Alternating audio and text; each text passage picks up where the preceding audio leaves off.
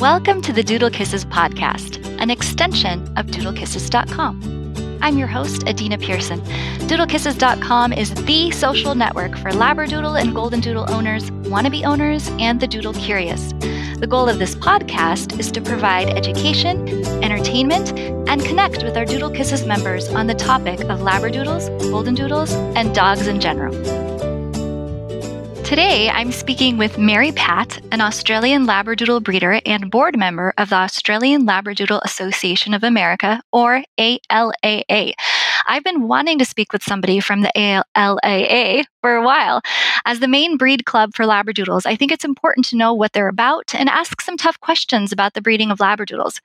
In this episode, we discuss Mary Pat's history with dogs, why she settled on the Labradoodle, the difference between a Lab Poodle cross and, and, an Australian Labradoodle.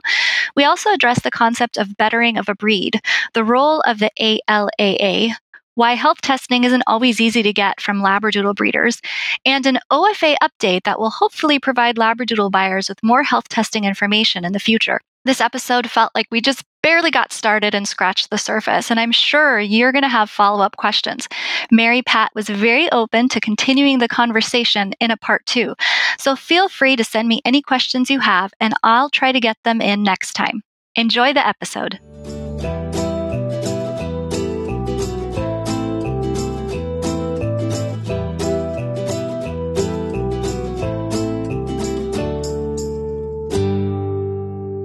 Hey, Mary Pat, thanks so much for joining the Doodle Kisses podcast today. Oh, I'm so happy to be here. It's very exciting. I'm excited to have you and thank you for your time. Uh, Mary Pat is the vice president of the ALAA. I have to really concentrate to say that, uh, which is the Australian Labradoodle Association of America. It is. And just to clarify, um, it's actually the ILA, which is the International Labradoodle Association doing business as the ALAA. Okay. So there's like that big umbrella, and uh-huh. then it's doing business as the ALAA. Got it. Got it. So tell me your history with dogs tell me whether you had dogs growing up or if you just got one as an adult. No, I grew up with dogs. I, there really hasn't been much time in my life that I didn't have dogs. Uh, when I was a kid, I grew up with a black Labrador Retriever, and uh, she was a great dog. And when I was about eleven, she passed, and um, I had allergies even even way back then. Um, and I was getting allergy shots, and we were going to get another shedding dog and the allergist was like, "You can't get a shedding dog because you have allergies. The only dog you can have is a poodle."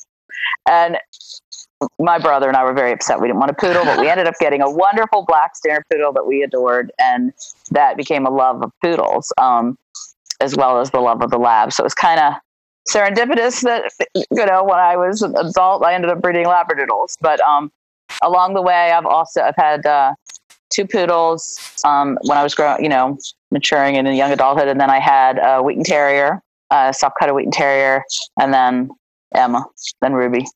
Started it with the Australian Labradoodles. So you ended up breeding Labradoodles. Was that the early generation when you first started, or did you start with Australian Labradoodles? I started with the Australian. So I I do struggle still with allergies and an early generation.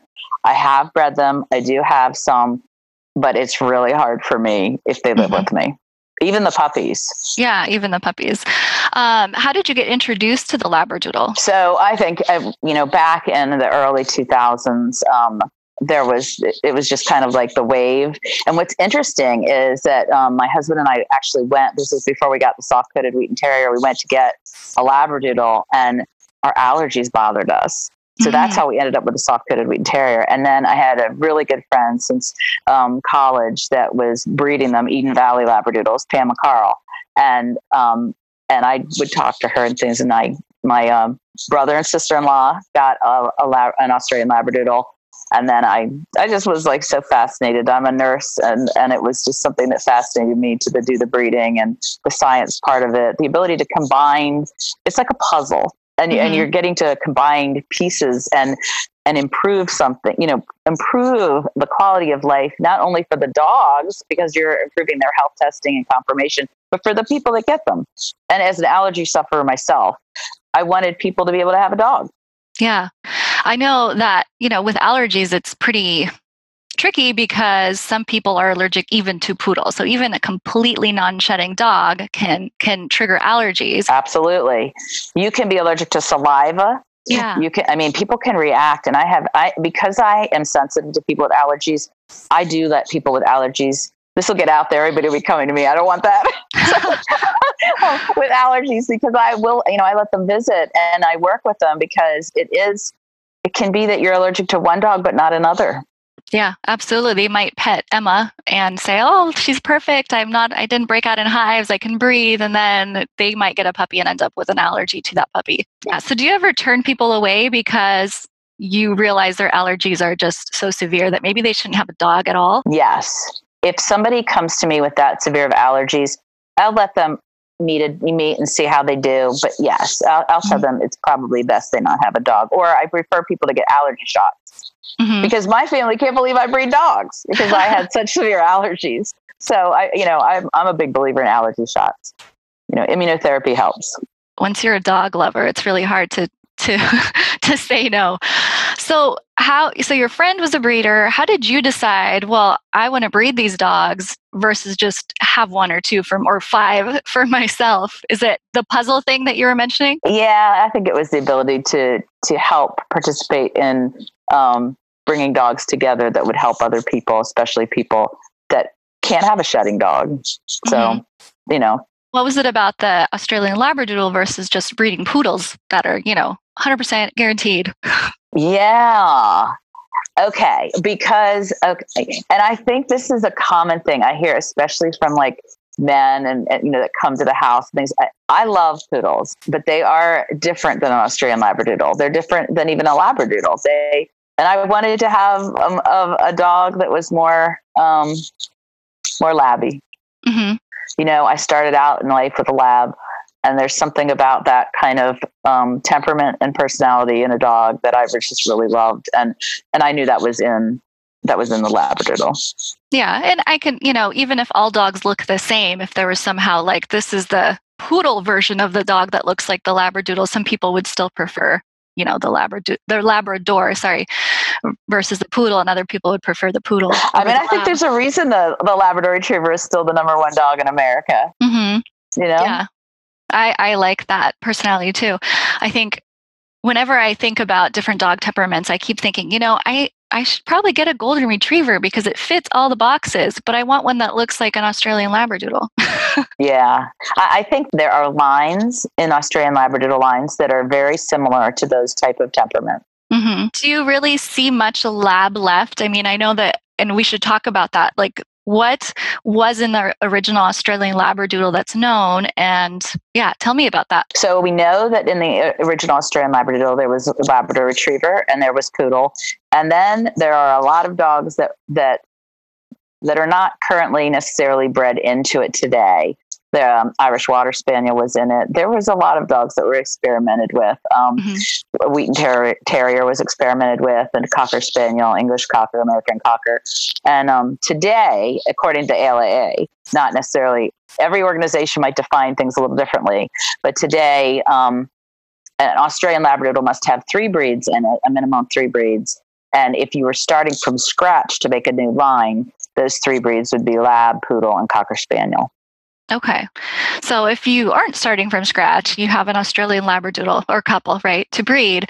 Um, mm-hmm. What are the different ways you can infuse those other breeds back in? Like what, how do breeders do that? Okay. So typically a breeder doesn't infuse a Labrador retriever to a Australian Labradoodle or mm-hmm. even some people do a poodle to an Australian Labradoodle, but really most people don't do that. The way they do it is to create the brand new line and then infuse that into the Australian Labradoodle or breed an F1B, maybe even an F1. But to actually go, in order to take that um, lab and try to re, you know reduce the shedding and get a good coat, you really don't want to go right to an Australian Labrador. You want to go to a poodle. Oh yeah, it makes sense because it's like one step away from an F1B Labradoodle if you're doing Australian to to lab. But as far as like cockapoo, you know, can you can you add in a cockapoo? Sure, because a cockapoo is a cross between a cocker spaniel and a poodle. Mm-hmm. So I would say that's a common infusion is the actual cockapoo going you know, to the F1 or to the F1B because you're already you've already improved the coat mm-hmm. one more time with the cockapoo versus a cocker spaniel. Cocker spaniel brings a lot of great things in that it has a silky coat, it has a blocky body, has a shorter snout. Um, but you know there's negatives as well as we know. Um, they're a busier temperament and they have long hanging ears that mm-hmm. are more prone to ear infections and then they have you know some eye issues in the breed. But um, so when you breed with a cockapoo you've kind of like diluted that out a bit. Mm-hmm. yeah. So you would need to potentially test for the health conditions in all three of those dogs. Yes Yes, Definitely. absolutely. Okay. And and in the ALAA, everybody can't just do infusions.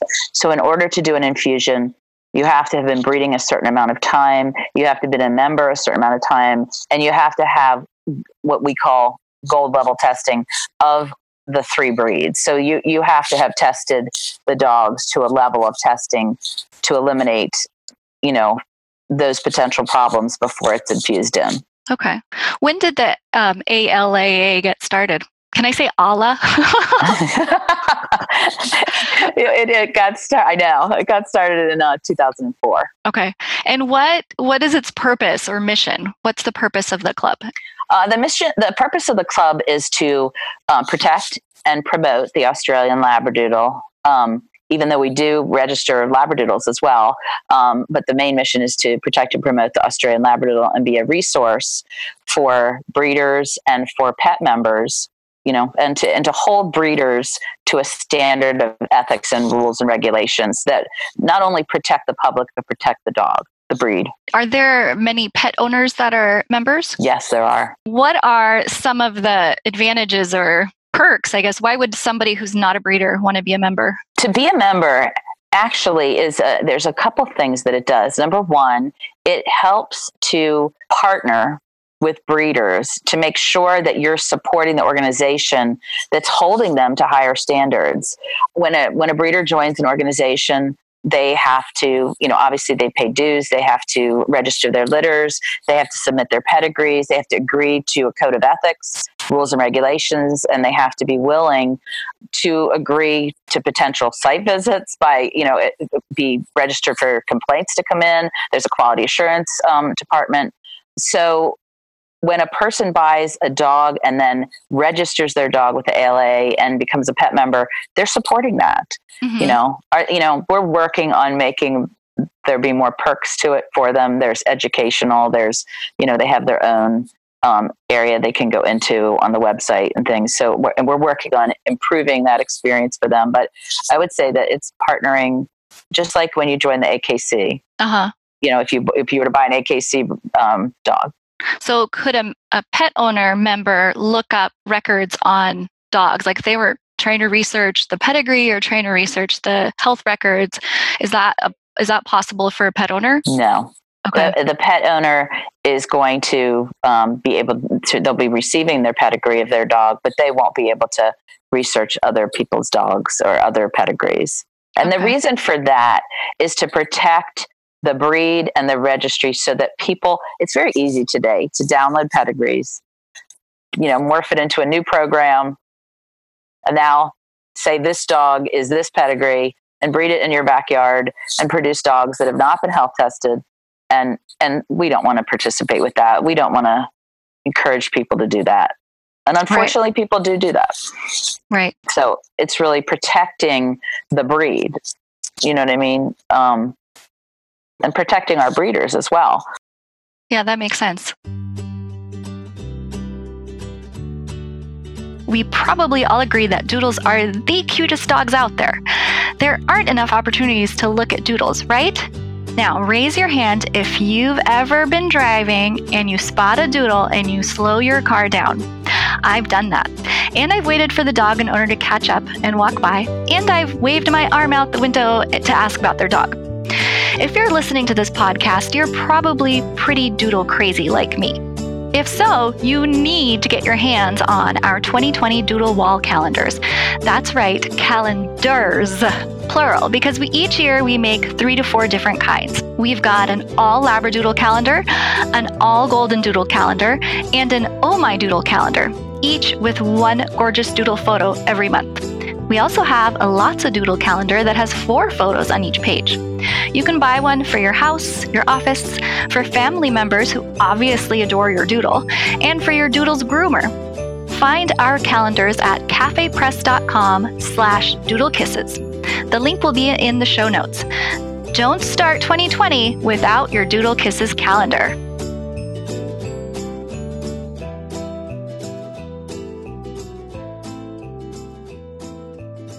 So I'm wondering, what is betterment of the breed? That's kind of the typical thing for any breed or breed mix. What does that mean for you as an Australian Labradoodle breeder? So betterment of the breed means that you want to, when you breed two dogs together, your goal and hope is that the progeny that come from them are better than their parents. So it's mm-hmm it's like standing on their shoulders. They're they're going to be the next level, and that's going to be in every area you're hoping for. That's going to be in conformation, so that's how their structure is. That's going to be in temperament. That's going to be in health, uh, coat quality, and that's your that's your goal as a breeder. Now, sometimes you do a combination, and that does not happen. Uh, sometimes you're like, "Yep, parents are still better," um, and then you may not repeat that breeding. You might say, "Well, that's not you know direction I want to go." Um, sometimes, and and and you're picking out of that litter. It's not going to be that, let's say there's six puppies that, or eight puppies, that all of them are going to necessarily better the parents. But you're going to identify that puppy in there um, through temperament testing, through you know structural, you know uh, stacking and looking at the dog. Um, you're going to identify what's the best puppy to go forward with.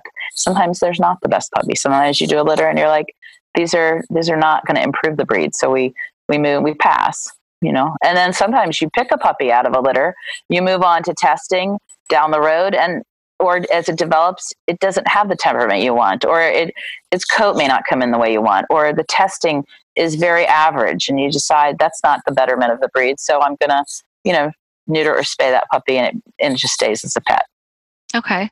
Um, I'm seeing more and more Labradoodle breeders showing that they're doing annual eye exams on their breeding dog. Now, it may have been common before I noticed it, but it seemed like I'm seeing that more on um, breeder websites that they're listing the dates right. for the annual exams. Is that a new thing?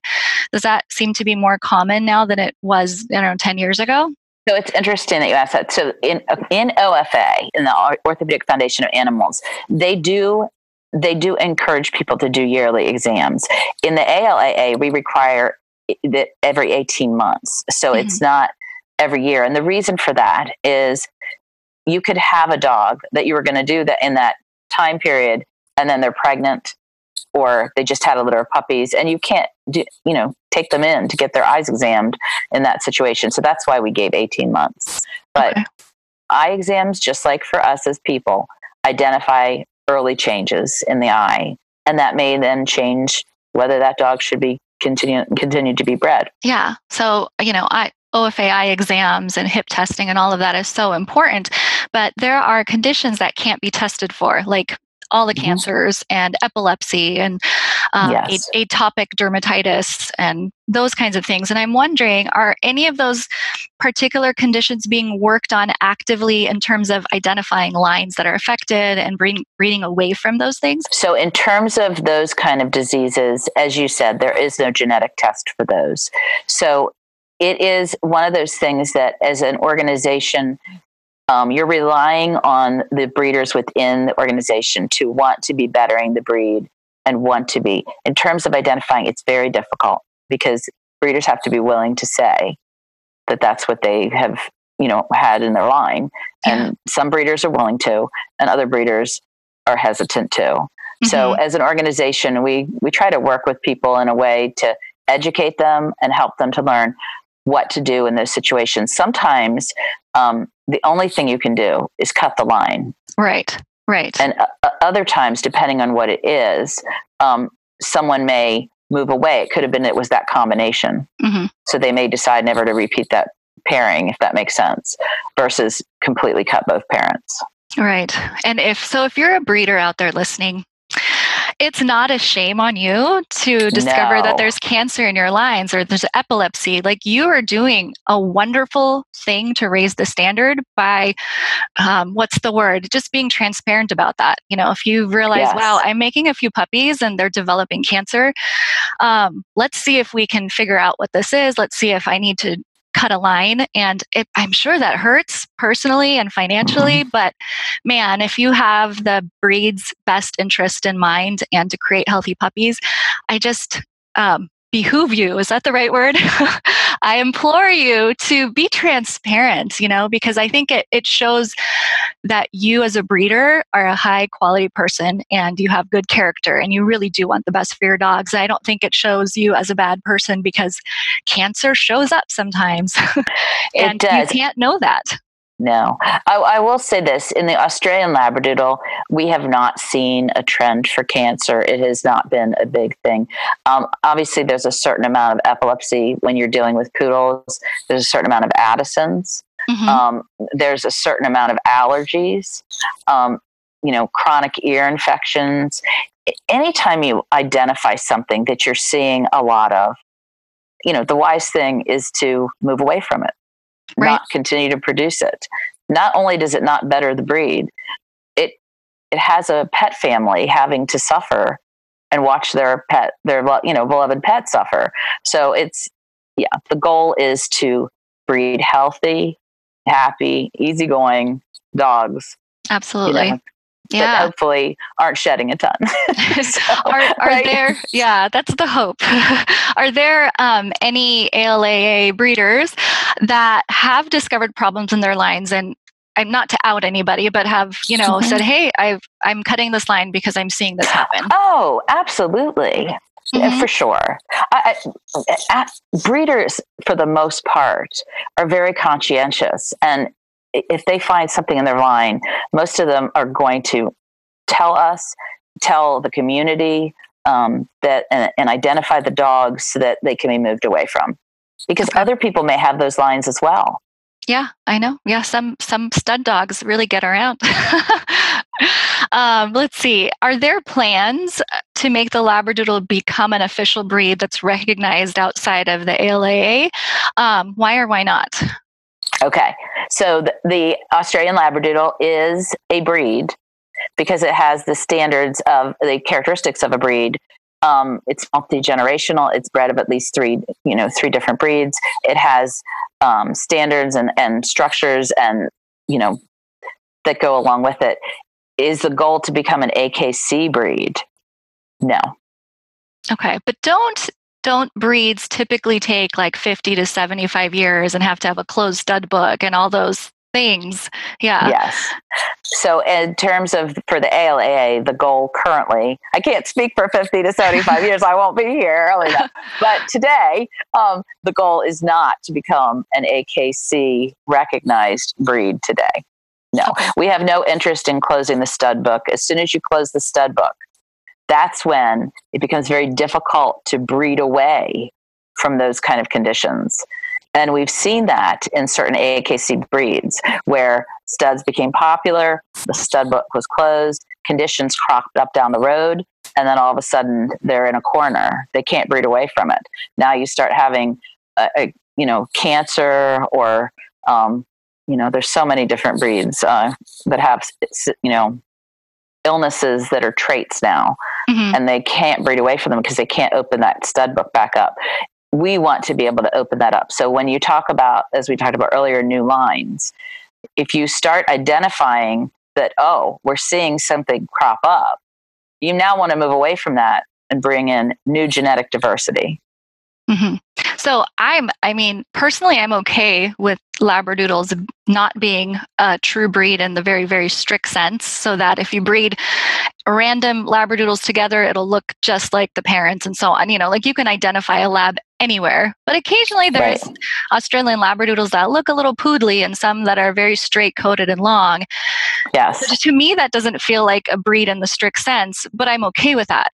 I know other people who are going to not find that answer satisfactory at all to say that it's it's a breed and might still consider it a mixed breed but of a higher level. right. So uh, again, there is going it's not going to be the same as in an AKC breed where they have you know, you can look at a litter of eight puppies and they all look pretty much the same. Um, in the Australian Labradoodle, there there are varieties, and you're going to see among breeders' lines.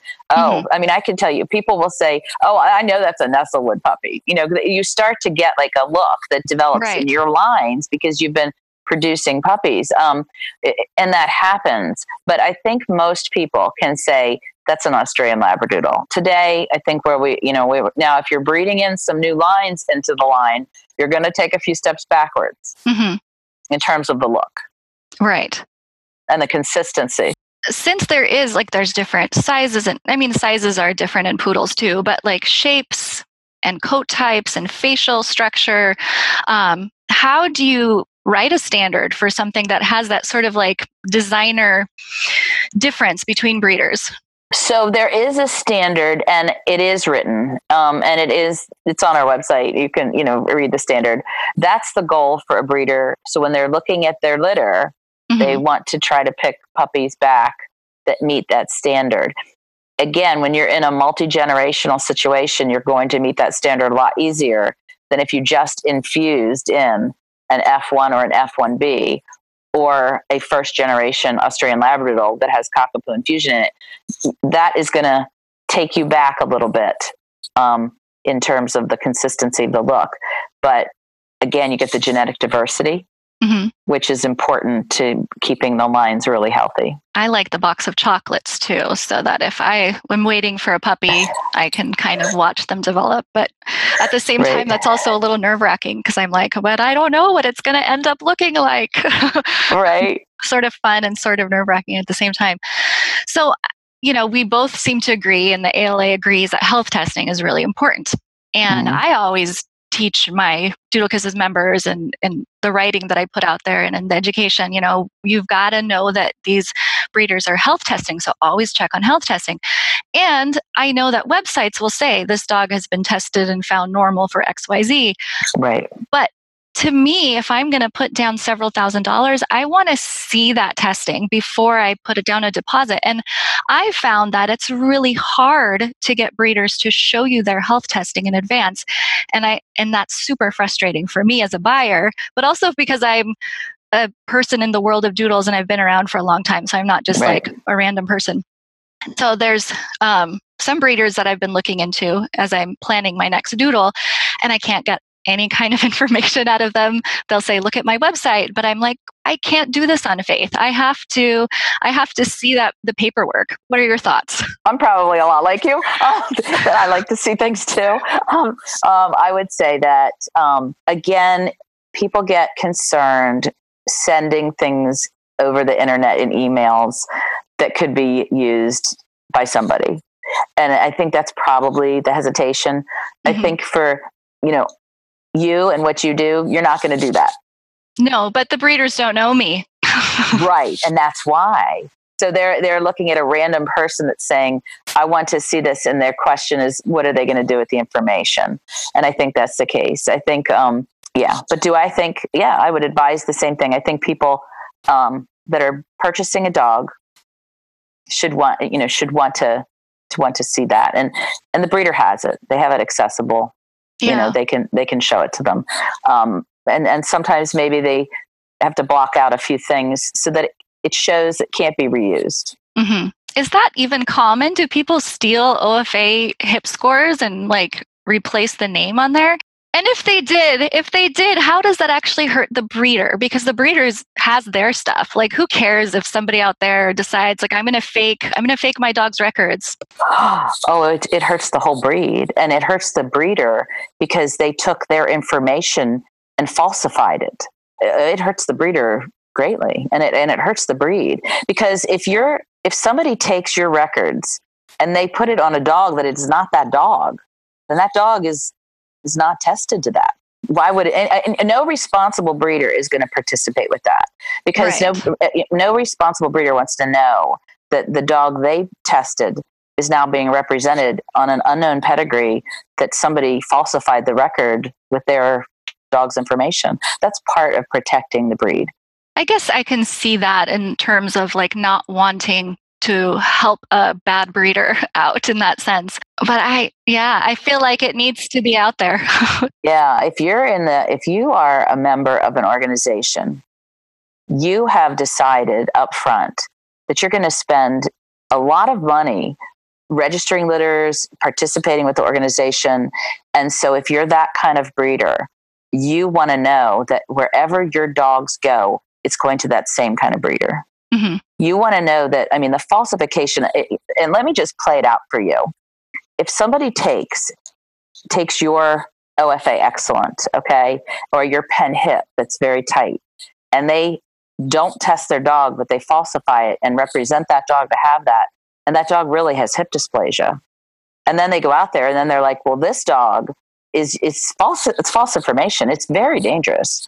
It would it would be something that, for example, in the ALAA would be a a violation of our code of ethics if someone were to do that. They would be kicked right out. Okay. So let me follow up with this. Sure. I can probably, you know, look at some AKC breeders and look on their website and get the dog's name and search for that dog on the OFA site and find all the testing on there. I have a really hard time finding all the testing results for the Labradoodle dogs, even though, even if I trust the breeder, like it's not listed on the OFA site. And I want to know why. What's that? This is such a great question. I'm so glad you asked this question. You have no idea. Okay, so recently the um, ALAA was accepted into the CHIC program, um, which is the canine information registry that you go on. Um, and we are really, this just happened, and we're really encouraging our breeders um, to do this, and which means they have to upload their information, their DNA testing, the things that we identified we feel need to be um, tested for um, your OFA hips and elbows, your um, your eyes, your you know your CAER test and your genetic test, you know your DNA test, um, that needs to be uploaded. And we really we just had the roundtable in Denver in October, and Dr. Keller of OFA talked to us all about this. So I hope that's something you're going to see soon change. I hope so too, because I could see some right. I could see, oh, this dog had its eyes tested on this date, but I don't see the hips. I don't see the updated eyes, and I'd be like, oh. See, you bring up such a great point because this is such a good way to protect everybody. Yes. It protects the buyer and it protects the breeder. So mm-hmm. you're not getting the fine information you're getting the OFA information you're getting that they say to you this this this this. And that's something that um, can't be downloaded and used or falsified. Right. That solves the problem entirely. The problem. I can just look there and then the breeder doesn't have to be like, okay, here's PDFs to 30 people that every day. Exactly right. So, yes, if you're a breeder, please put them on there. It makes us buyers who are educated feel like, oh, okay, look, they're testing everything. Now, it's interesting. So, the the reason that eh, one of the reasons the ALA was accepted into this is because when it goes back to your question about being a breed, Mm-hmm. It's not. It's it's got its own category. If you look up on the on the OFA site, the ALAA Australian Labradoodle has its own category as an Australian Labradoodle, and it's not in mixed breed. But prior to this, it was. Yeah, prior to that, it was listed as hybrid. I remember. Yes. Yeah. And then it went from hybrid to mixed breed because a hybrid's really two, right? A lab and mm-hmm. a poodle. Once you introduce the third breed, it becomes a mixed breed. Oh. So that's when I say to you, there's breed development taking place. Now it's identified as an Australian Labradoodle, which means it has its own category, which means a buyer can go in and look up and say, yes, I see this, this, and this. Good. Well, that makes me hopeful. it makes me hopeful too. But this is a good. I hope. I hope breeders, you know, are listening to this too, and Please. I hope they want that they also want to upload their information and because we literally just what were accepted into the CHIC program. We just had the announcement um, in terms of how to do things and what Dr. You know Keller explained what to do just uh, the end of September. So. Yeah, yeah. Oh my goodness. I have so many questions left and we're running out of time. So I might just do a rapid fire. I have a lot. So we might have to come back again and do this like a part two. I would love to come back to you and do this with you. Okay, so a lot of dog organizations and breed clubs uh, consider it their responsibilities as lovers and producers of their breed to also support breed rescue. And most of them have some arm of the organization um, that does rescue of the breed. And I'm wondering, does ALAA have anything similar? Um, or how, how are they contributing to prevent ALDs from ending up in shelters? Yes. So every breeder in the ALAA has to sign the code of ethics, and and they're when they when they become an ALA member, they're agreeing that they will have a contract that goes out, uh, a warranty and a purchaser's agreement to their you know their clients that says they will assist in any rehoming of, of of any dog they sell, and that they are basically there for them for the life of that dog. And if there is a problem, they need to be contacted 1st mm-hmm. And we will help assist rehome. That may mean you have to take the dog back to your house as a breeder eh, sometimes. Other times it may mean that it's not urgent like that and there's going to be time to assist them in rehoming while it stays with the family and makes one transition. Um, it is not the goal of the ALAA in any way um, to have dogs go to shelters. And I know um, you, you mentioned about um, the Doodle Collective um, rescue that that Jacqueline York does such a fantastic work. Um, we don't even want our dogs to end up there. We want right. the breed, the breeders to take responsibility and you know be willing to help rehome, and they do agree to that. So it, I guess I could jump to the conclusion that if somebody finds out that a breeder dog is ending up in a shelter that's something to take to the breeder and or the ALAA if the breeder kind of washes their hands of it or says, nope, not mine. I, I, would say that the ALA would definitely want to know that.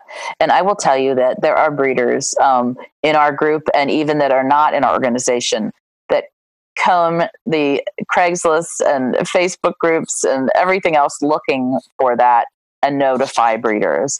Um, they'll say, There's a dog in a shelter. Could this be yours? Depending on the area. And breeders take it very seriously. Mm-hmm they do. They are. They do not want to see their dogs out there like that. Um, Thank you for that. And one final question. It's hard to pick my last one, but there's a lot of criticism about breeders who make a living off of breeding yes versus the hobby litter that has a litter once a year maybe maybe twice just for the sake of keeping that breed going and contributing to that breed i don't know how much of what you fall what you do falls under business versus hobby but for argument's mm-hmm. sake how do you as a breeder um, or breeders in gen- general balance being a business who needs to stay profitable um, and a dog person who wants the best for the dogs, that might mean that you lose money or don't make money. How do you keep that balance? That's another great question. It's such an important balance. I will tell you this that in order to improve the breed, um, and I'm not criticizing anybody that only has one litter a year, but if you have one litter a year, it's a lot harder to make a cut um, because that's your only litter. Um, part of improving the breed is to be able to to look at the dogs and say this dog is a pet. This is not going to contribute to the breed and make those cuts. And financially in order to be able to do that you have to have enough litters one to pick the best out of okay and two to be able to financially take the hit so I would say that it's a fine balance. And again, you could be an incredible breeder having one litter a year, and you can be an incredible breeder, you know, having uh, whatever, t- you know, 10, 12 a year. Um, there, there's, it's all about who you are, what your ethics are, and your standards and your goals. And if you're really wanting to improve the breed, you're going to do it either way. Um, so if you're if you're asking me personally, I have about six litters a year. Mm-hmm. So you know, uh, six litters a year is not that big of a business. nice. That's a that's a healthy, nice number that seems manageable. Thank you so much, Mary Pat, for being here oh, today on the Doodle Kisses podcast. I really appreciate it. And I have a sense that this is going to bring up a lot of follow up questions from our listeners. And I have stuff I haven't had a chance to ask. So if you're willing to come back again, we might we might try a part two. I am happy to come back. And I'd love if you get questions from your audience. I'd love to, you know, have you write them down and I'm happy to try to answer them. Okay. Thanks so much. Have a wonderful day. Okay, you too. Good meeting you. Bye.